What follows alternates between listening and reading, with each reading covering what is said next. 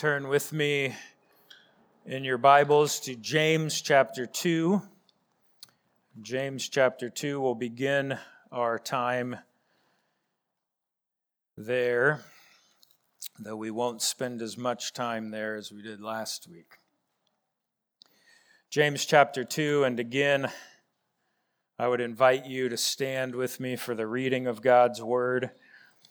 We will read verses 14 through 26. If you're able, you can stand with me.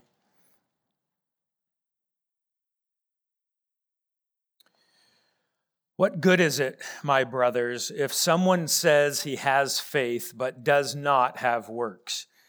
Can that faith save him?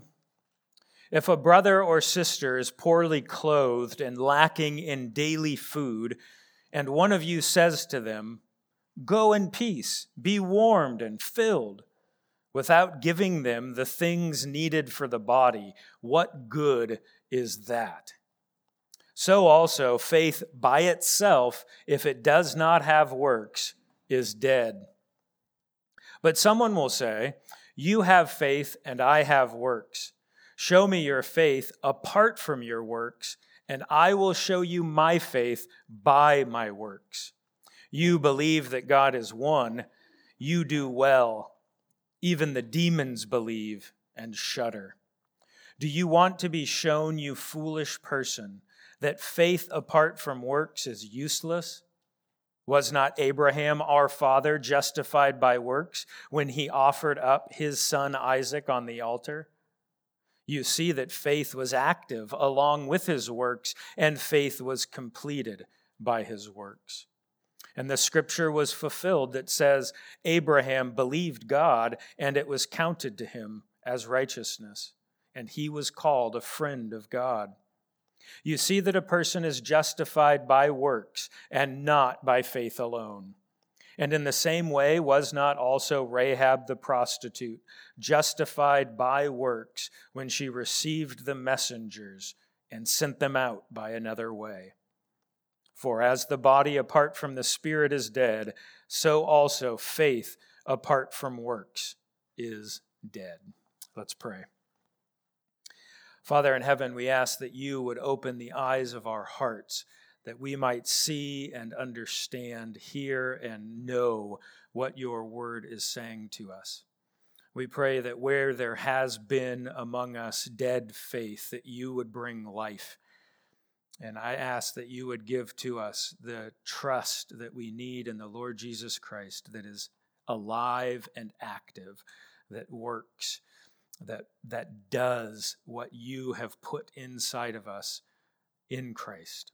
We ask that you would give us wisdom now as we look at this passage and understand its relation to the rest of your revealed word. And we pray this in Christ's name. Amen. You may be seated. Last week in our time together, we looked exclusively at James's message, the message of this passage, and our goal was to let James speak for James, to not cut off James's message by saying, "Well, hold on a second, I thought Paul said this or I thought Jesus said this." We let James speak for himself. And this week, we want to ask some clarifying questions and see how James fits in with the rest of Scripture. Now, before we turn to those questions, let's just briefly recap what James told us last week. First, the kind of faith that has no works cannot save you. The type of faith, the kind of faith, that imaginary faith that doesn't work, that kind of faith cannot save you. That's worthless. It accomplishes nothing. Second, Living faith works, and those works are the fruit of faith. Faith that is alive and capable of saving you is active, it works. Living faith works. And third, faith alone cannot vindicate us. It cannot vindicate us, but the works of faith can. The works of faith can. We saw in the examples of Abraham and Rahab that their righteousness was not made known. They were not vindicated until they worked. Their belief did not vindicate them, their faith did not vindicate them. It was their works. The works of faith can vindicate us. So now that we've allowed James to make his points and we have his, his message in our minds, I want to ask three questions that help us see how James's message fits in with the rest of Scripture, in particular the New Testament. So we're going to ask three questions this morning. And the first question is what does James mean by works? What does James mean by works? Faith without works is dead, but what are works? What are they? We could translate this word deeds or actions. That's a fair translation, but works is accurate. You might prefer deeds or actions because of the connotation of works, just theologically and historically, but works is accurate. What does James mean by works?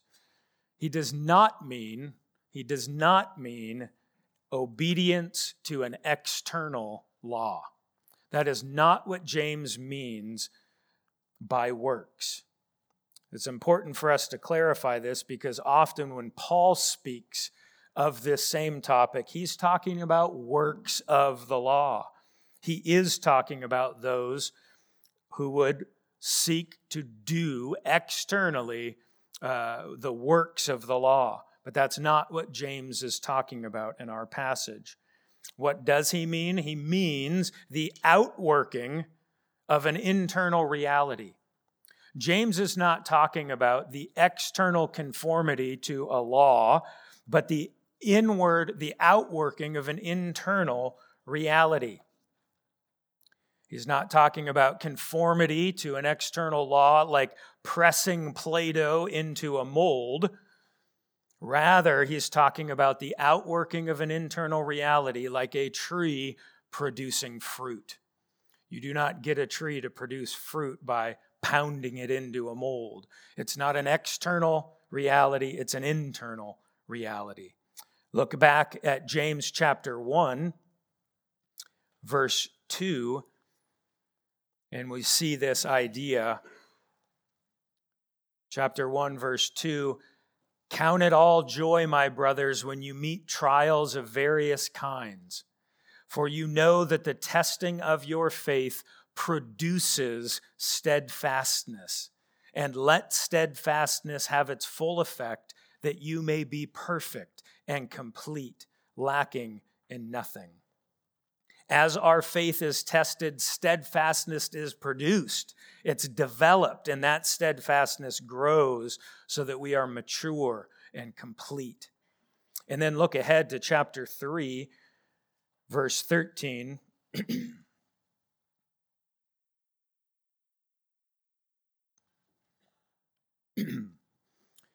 Who is wise and understanding among you? By his good conduct, let him show his works in the meekness of wisdom. And he describes that wisdom down in verse 17, but the wisdom from above is first pure, then peaceable, gentle, and so on. So, what James means by works is not that you conform yourself to an external law, but rather God has done something in you, and works are what comes out from that reality someone claims to be wise, James says, demonstrate that wisdom. Show me that wisdom. You claim to have the internal reality of wisdom, then show me by what you do. Works then are not obedience to an external reality, but the outworking of an internal reality. Our second question, second question, is there a conflict between James and Paul? Is there a conflict between James and Paul? This is maybe historically how it's been framed. Paul says this, but James says this, so pick. Who do you want to side with? Now, we need to admit that on the surface, it certainly appears that there is a conflict. On the surface, it certainly appears so. It's important that we not uh, underestimate or whitewash the difficulty that there is in looking at Paul and James. Paul and James don't appear to be saying the same thing.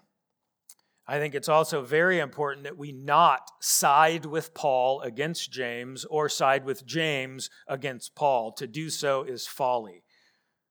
No matter which side you pick, you will find that you are in opposition to God. God has inspired both. Don't pick sides in that way. But don't be ashamed to admit that it really looks like Paul and James are at odds. It really does.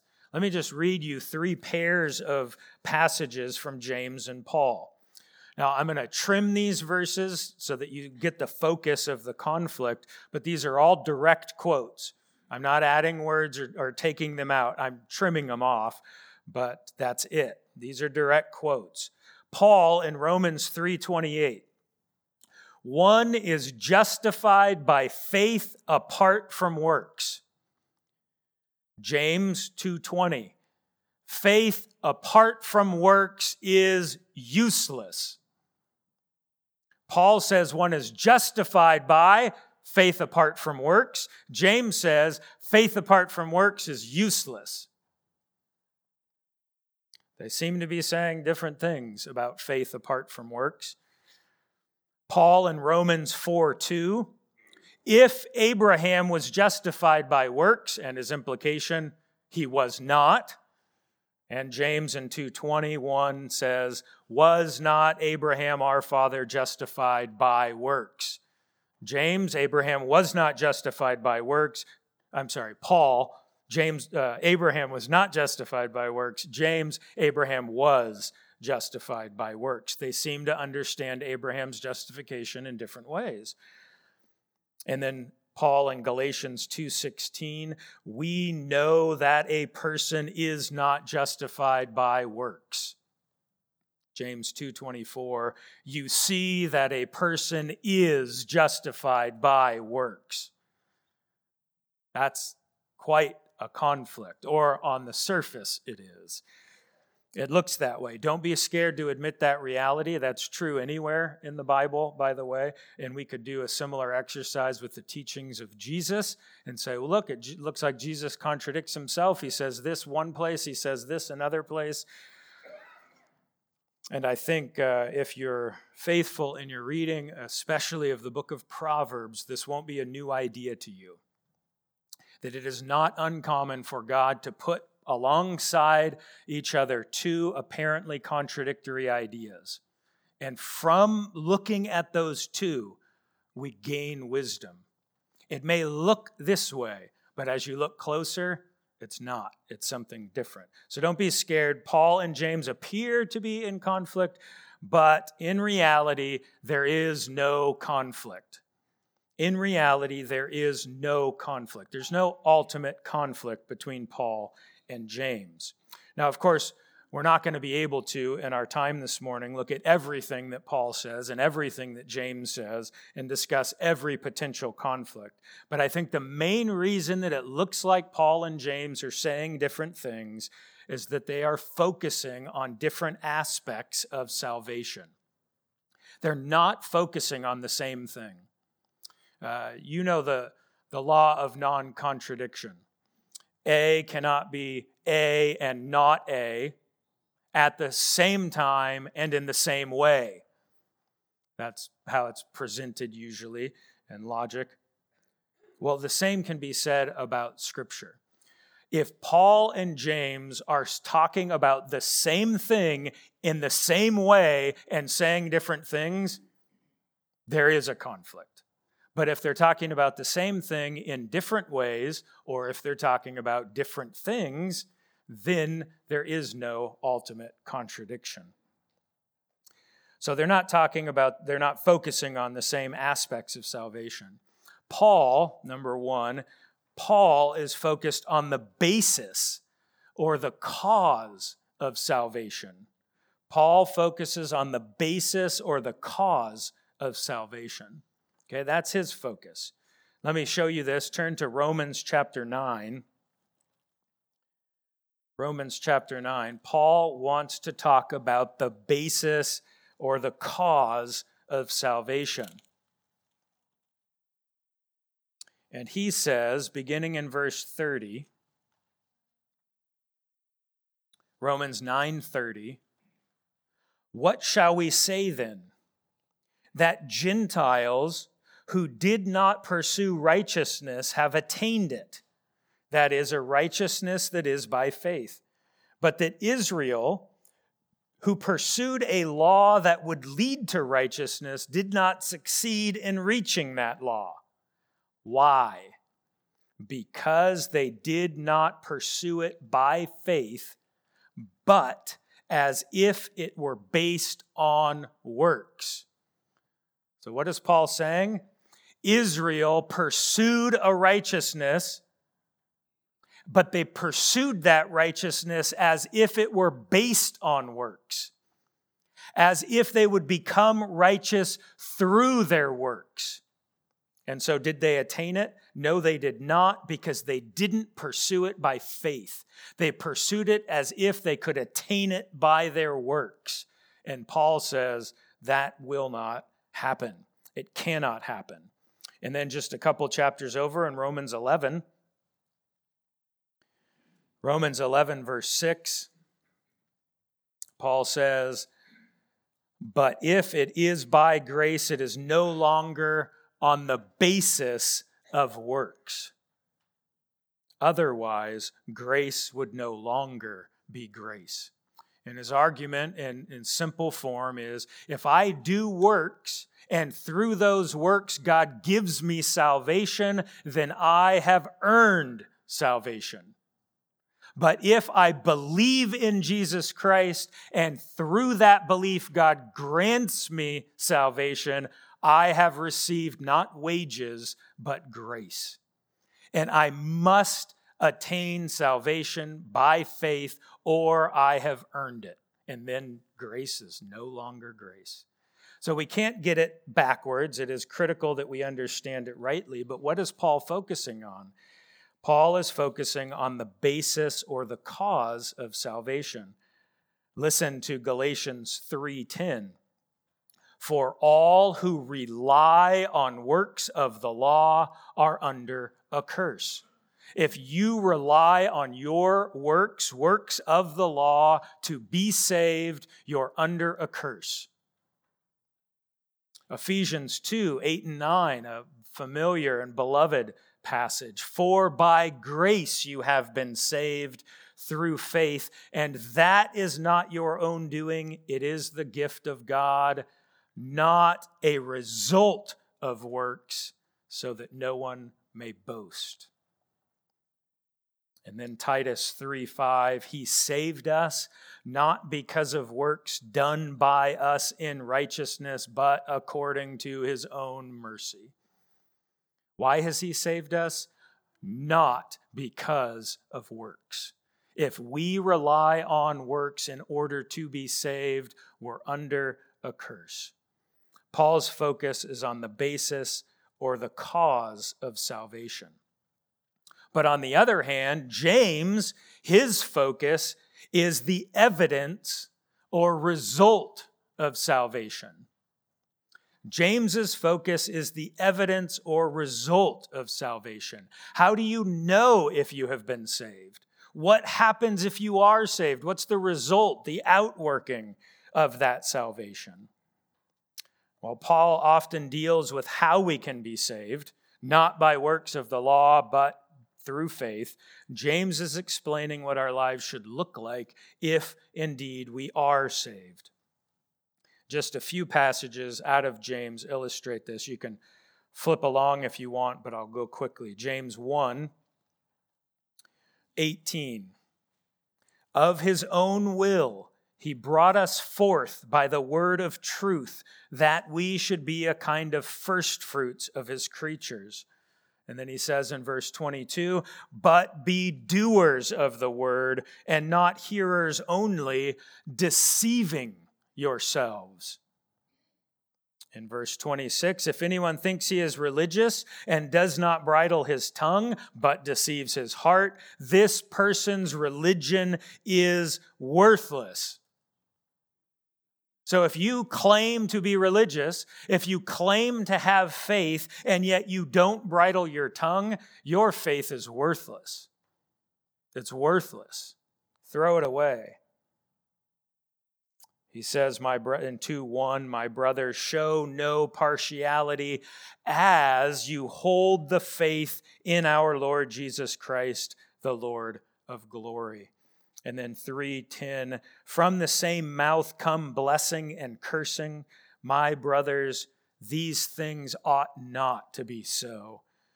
Does a spring pour forth from the same opening both fresh and salt water? Can a fig tree bear olives or a grapevine produce figs? Neither can a salt pond yield fresh water. And what's the illustration? What's the meaning? If you are of faith, you do not produce wickedness. If your faith, if what's inside of you, the reality of what's inside of you is faith in the Lord Jesus Christ, then guess who is shown by what you do? The Lord Jesus Christ. So James focuses on what sort of people we should be if indeed we are saved. Paul's focus is on how can we be saved? What is the basis of our salvation? And let me summarize this uh, these two teachings this way. Paul wants us to know that if we rely on works as the basis of our salvation, we will not be saved. James wants us to know that if we rely on our faith as the evidence of salvation, we have not been saved. Paul wants us to rely on faith as the basis for salvation. James does not want us to rely on faith as the proof of salvation. Very important distinction. Now, what I want to spend the bulk of our time on is our third question is this teaching unique to James? Is it unique to James that he would say, You might have a faith that is dead and worthless?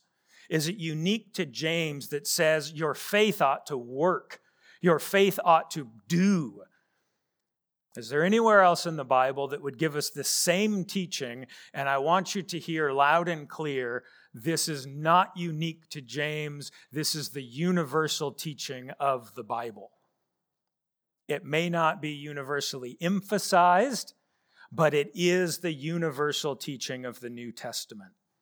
And I want us to spend most of our time on the first part A. It was the teaching of Jesus. This is the same teaching that Jesus had. That's where James learned it. He's not inventing something, he is giving us a, a message that is in perfect harmony with what Jesus himself gave us. Now, we're going to look at five passages, uh, beginning with Matthew chapter 7.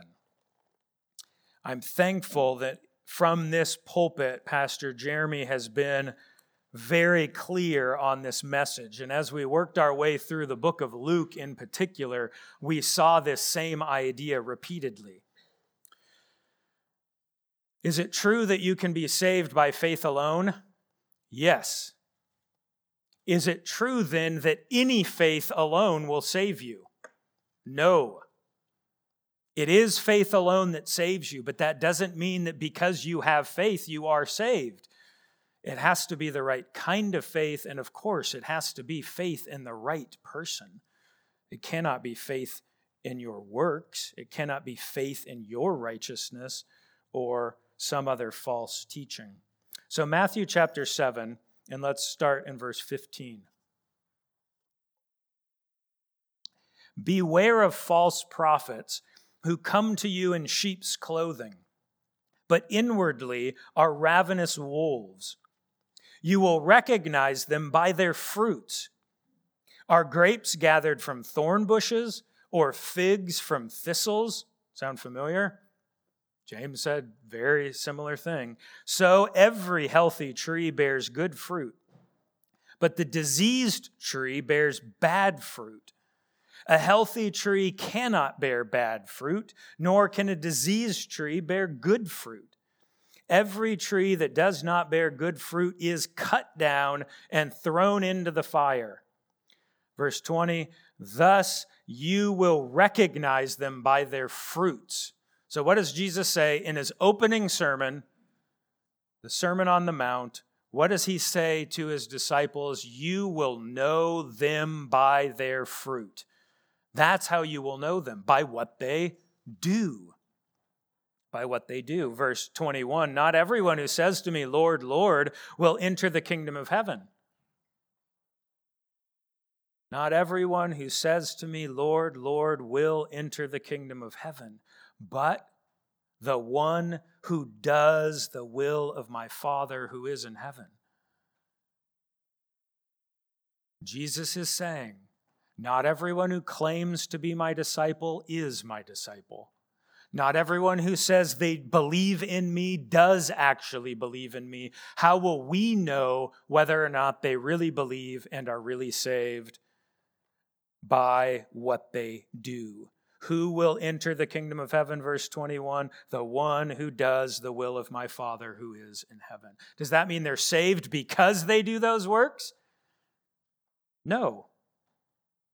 They're saved because they believe in the Lord Jesus Christ. But if they truly believe, what will they do? They will do his works. They will do his works.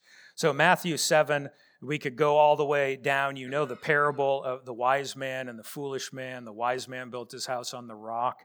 And Jesus' conclusion in, in, uh, in the parable is it is those who hear my word and do it that are the wise men.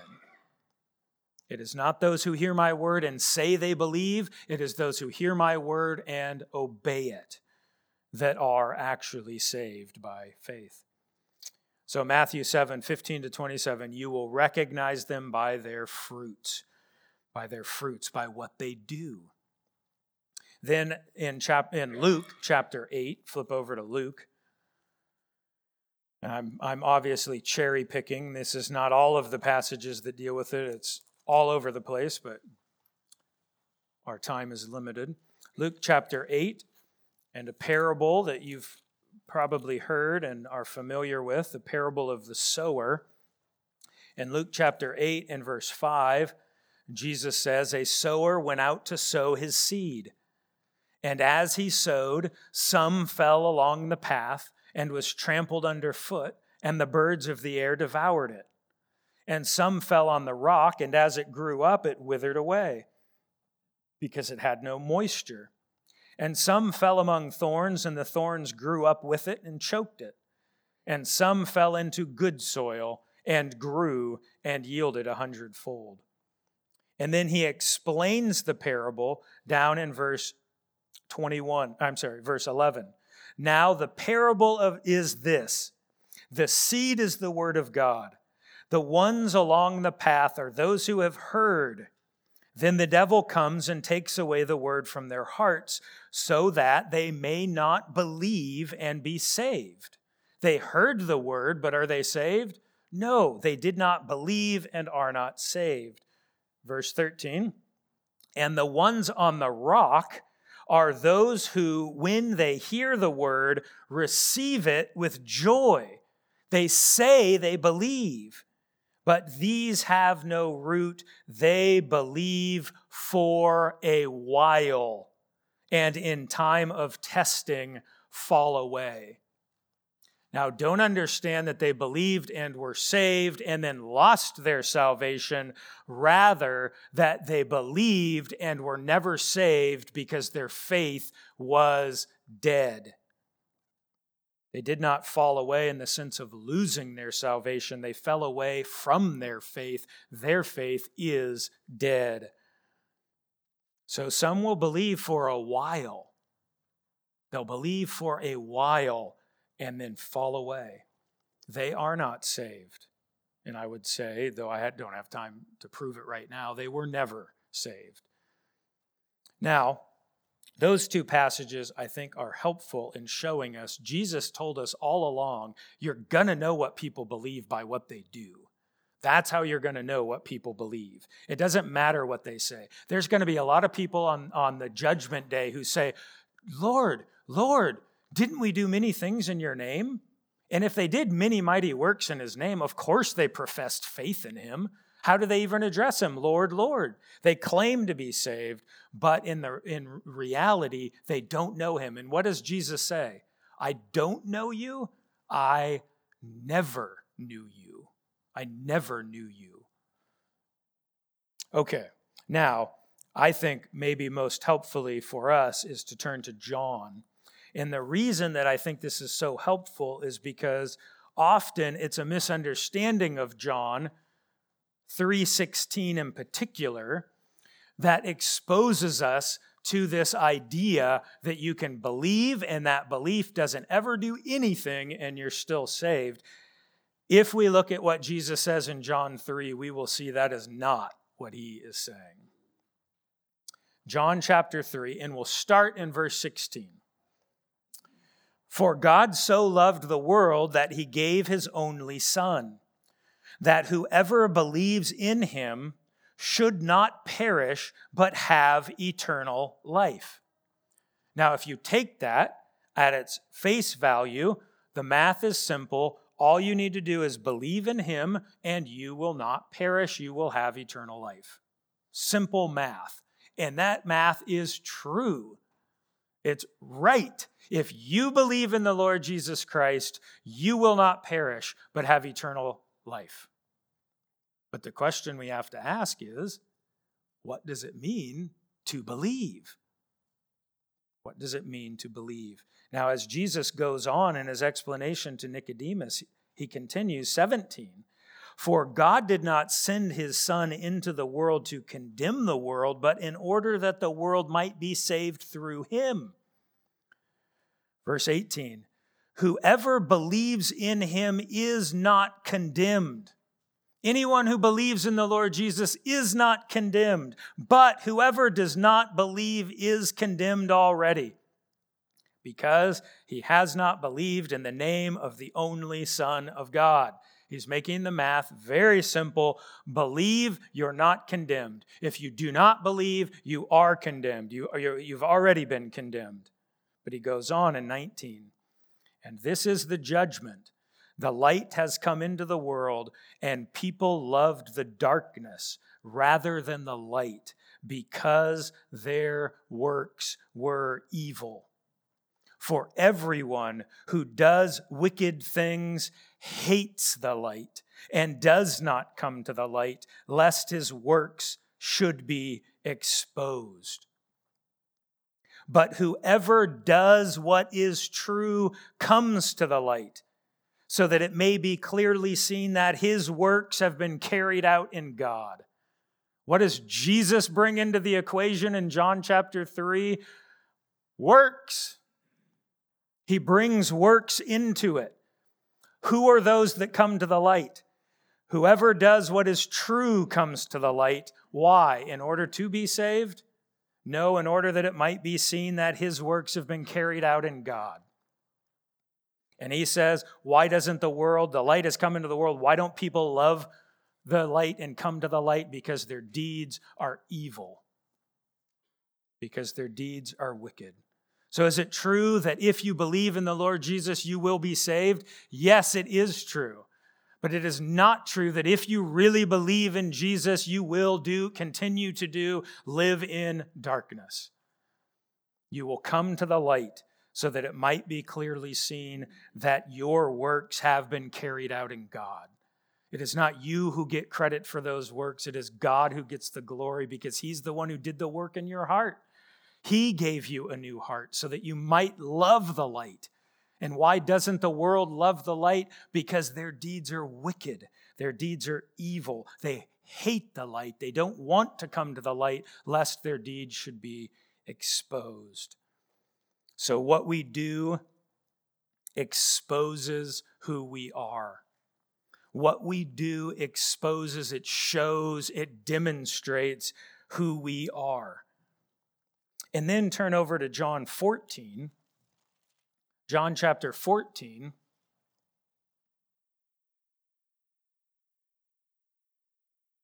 And I want to start in verse 12.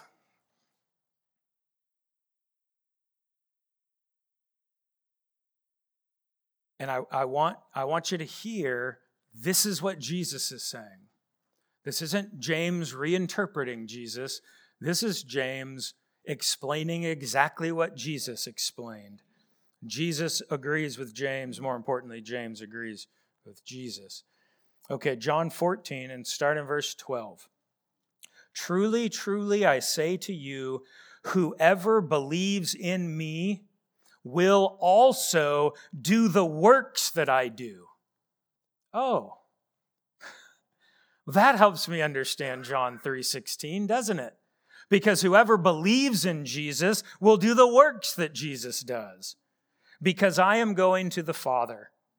Verse 13, whatever you ask in my name, this I will do, that the Father may be glorified in the Son.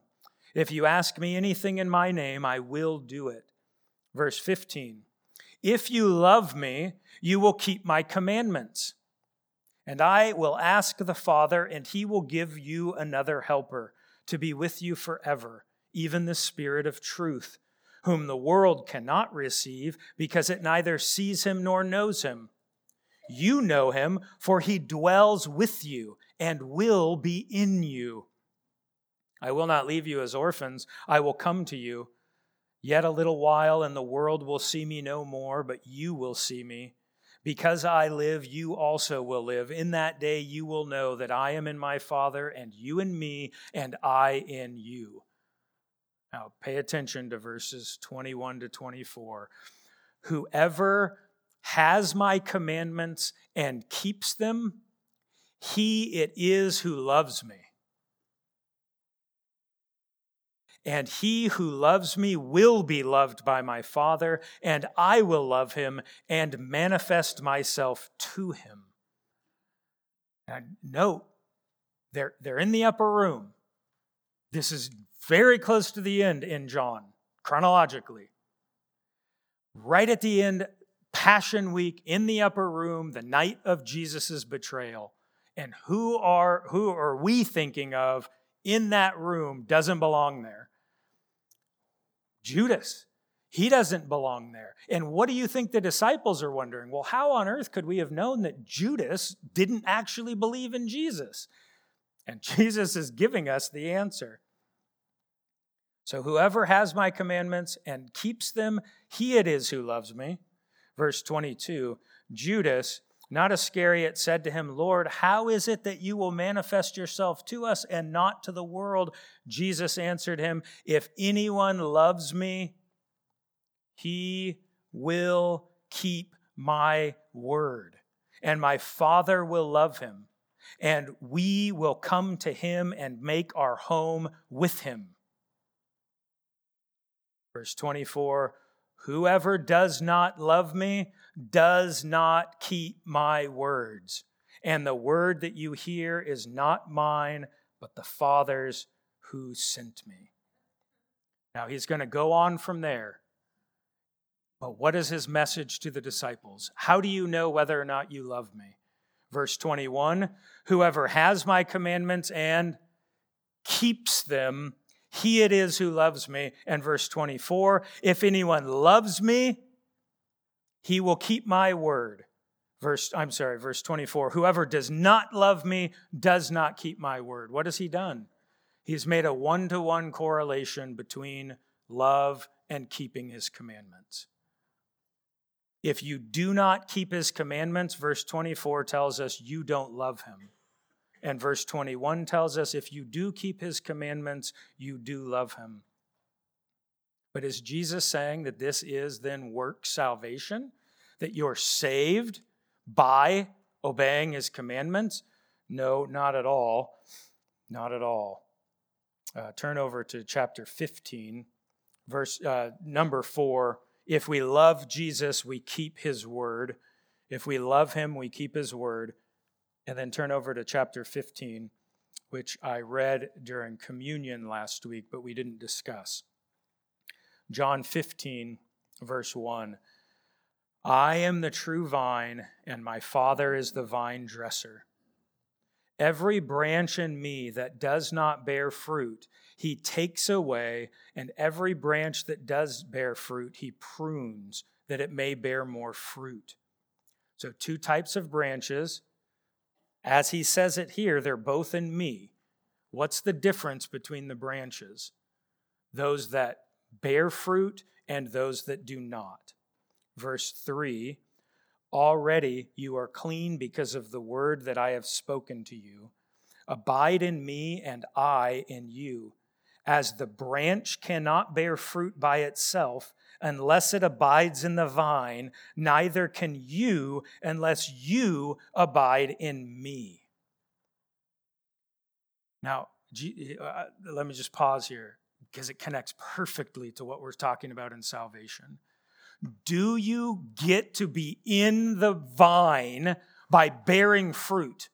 Do you do works like the, the, the gardener is out looking in the yard and says, Oh, there's a, a, a grapevine. There's a branch with a lot of grapes on it. I better put it in the vine. That ever happen? Do you ever walk through your yard and find branches out in the yard with a bunch of fruit on them? You, I, I've done that. You know what it means? It means raccoons and deer.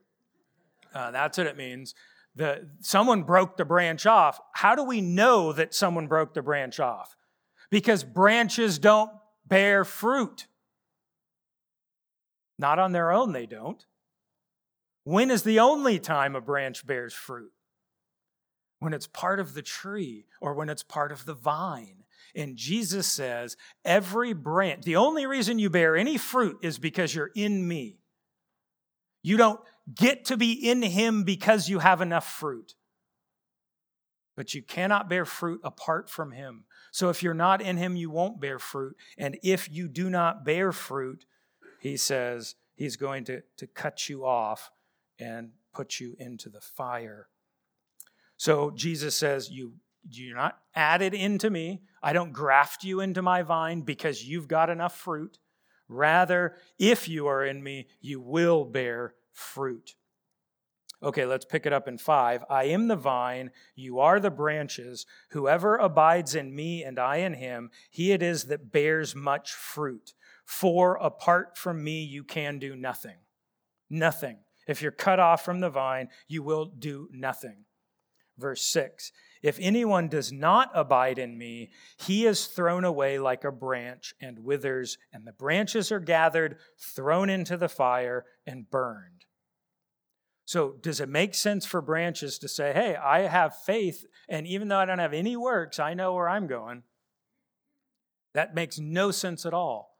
How do we know that we are in Christ? How do we know that we are in the vine? Because we bear much fruit. That's how we know.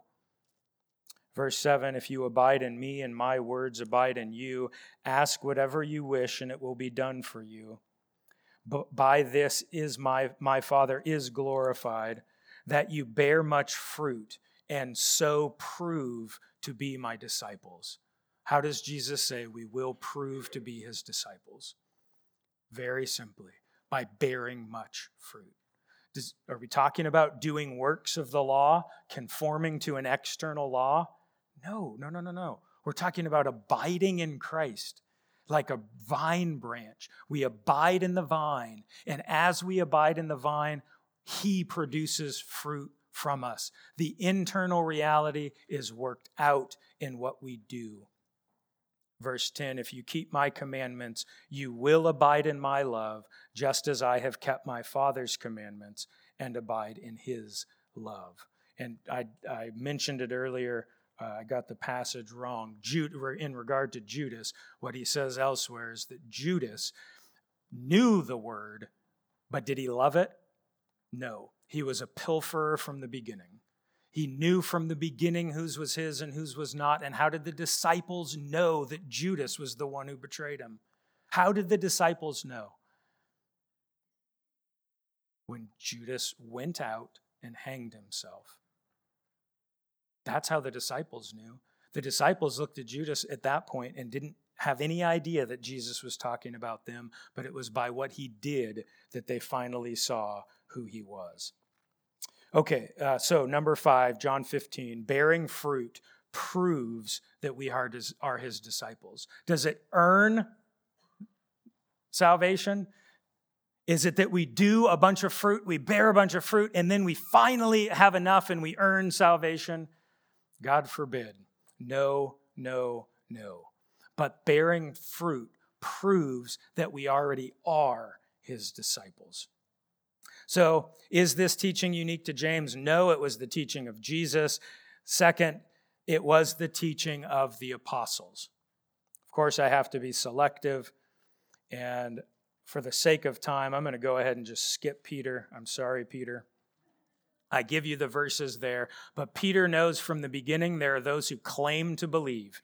Simon Magus, I give you the, the verses there in Acts 8. Simon Magus says he believes, and guess what? He's even baptized. And then he tries to buy the power of the Holy Spirit from Peter. And Peter says, You are perishing. Your gold perish with you. You are not, you have nothing to do with us. Why does Peter say that? I thought believing was enough. Yes, except what kind of belief did he have? Apparently, he had the kind of belief that said, if you have money, you can buy the power of the Holy Spirit. And Peter said, You don't have anything to do with it with us. You're going to perish. You're, you are perishing, even though he believed. So, not all belief saves, it is the right kind of faith that saves. Okay, uh, then John uh, and because we looked at it, turn back to John 3. This is not the teaching of Jesus. This is John writing after Jesus. John 3:36. So this is after Jesus says, Whoever believes in me will not perish but have eternal life. And then John clarifies, in case Jesus wasn't clear enough, John clarifies Whoever believes in the Son has eternal life. Whoever does not obey the Son shall not see life. Oh, that's incredible. Anyone who believes, anyone who believes, whoever believes in the Son has eternal life. Whoever doesn't obey shall not see life. What does that tell you? There's a one to one correspondence between those who truly believe and those who obey. If you do not obey the Son, you will not see life. The wrath of God abides on you. That's pretty clear, isn't it? That's John. And then flip over to First John, or just listen. Yeah, let, let's just listen.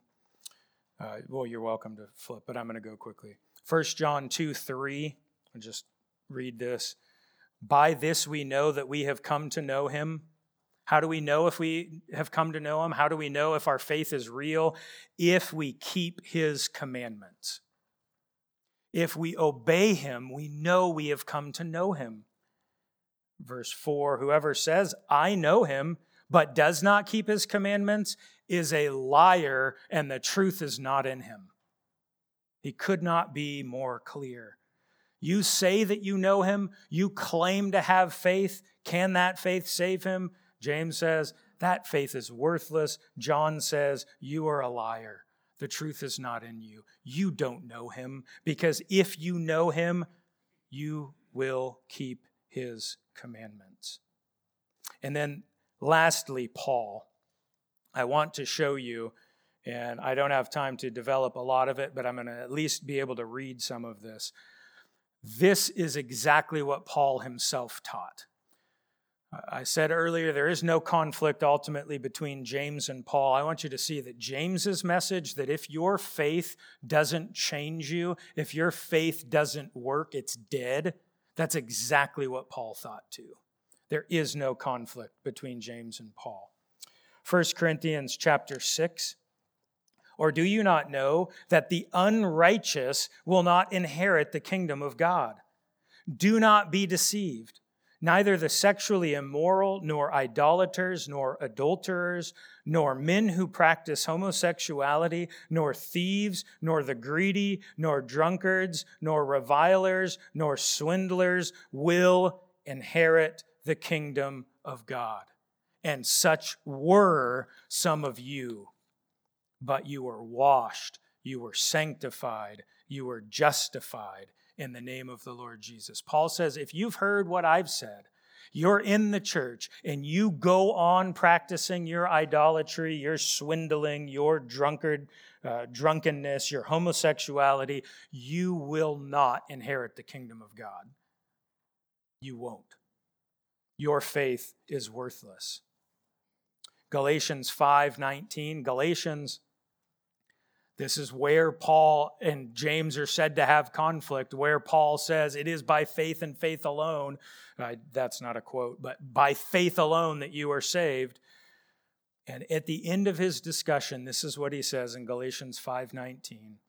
Now the works of the flesh are evident: sexual immorality, impurity, sensuality, idolatry, sorcery, enmity, strife, jealousy, fits of anger, rivalries, dissensions, divisions, envy, drunkenness, orgies, and things like these. I warn you, as I warned you before, that those who do such things will not inherit the kingdom of God. Paul wants you to know you can be saved from those things but do not claim that while you go on practicing those things and giving yourself to those things, that you are going to inherit the kingdom of God. You will not inherit the kingdom of God. I warn you, as I warned you before, those who do such things will not inherit the kingdom of God.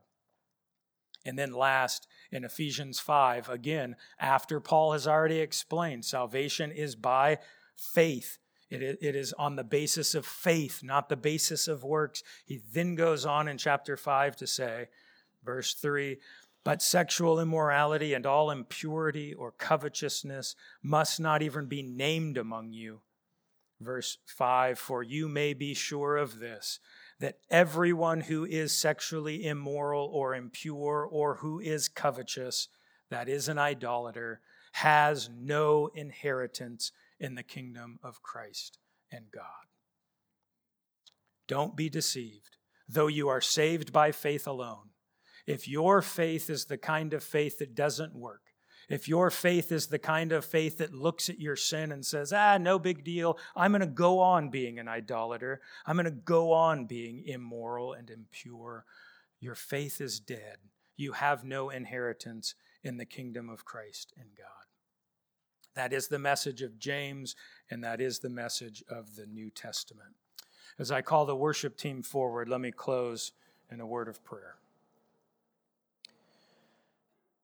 Father in heaven, we rejoice that by faith and faith alone we are saved. And we rejoice that as we believe in you, as we abide in you and you abide in us, you produce in us the fruit of righteousness, which demonstrates and proves that we are your disciples. I pray that you would guard us from the error of trying to earn entrance into the kingdom, but also guard us from the error that would say, I do not work. All I do is believe. I never work. I never do. May we work heartily as Abraham did. May our faith work along with our works, and may it complete our salvation. May it show and demonstrate our salvation as fruit on a tree completes the purpose of those branches. We pray this in Christ's name. Amen.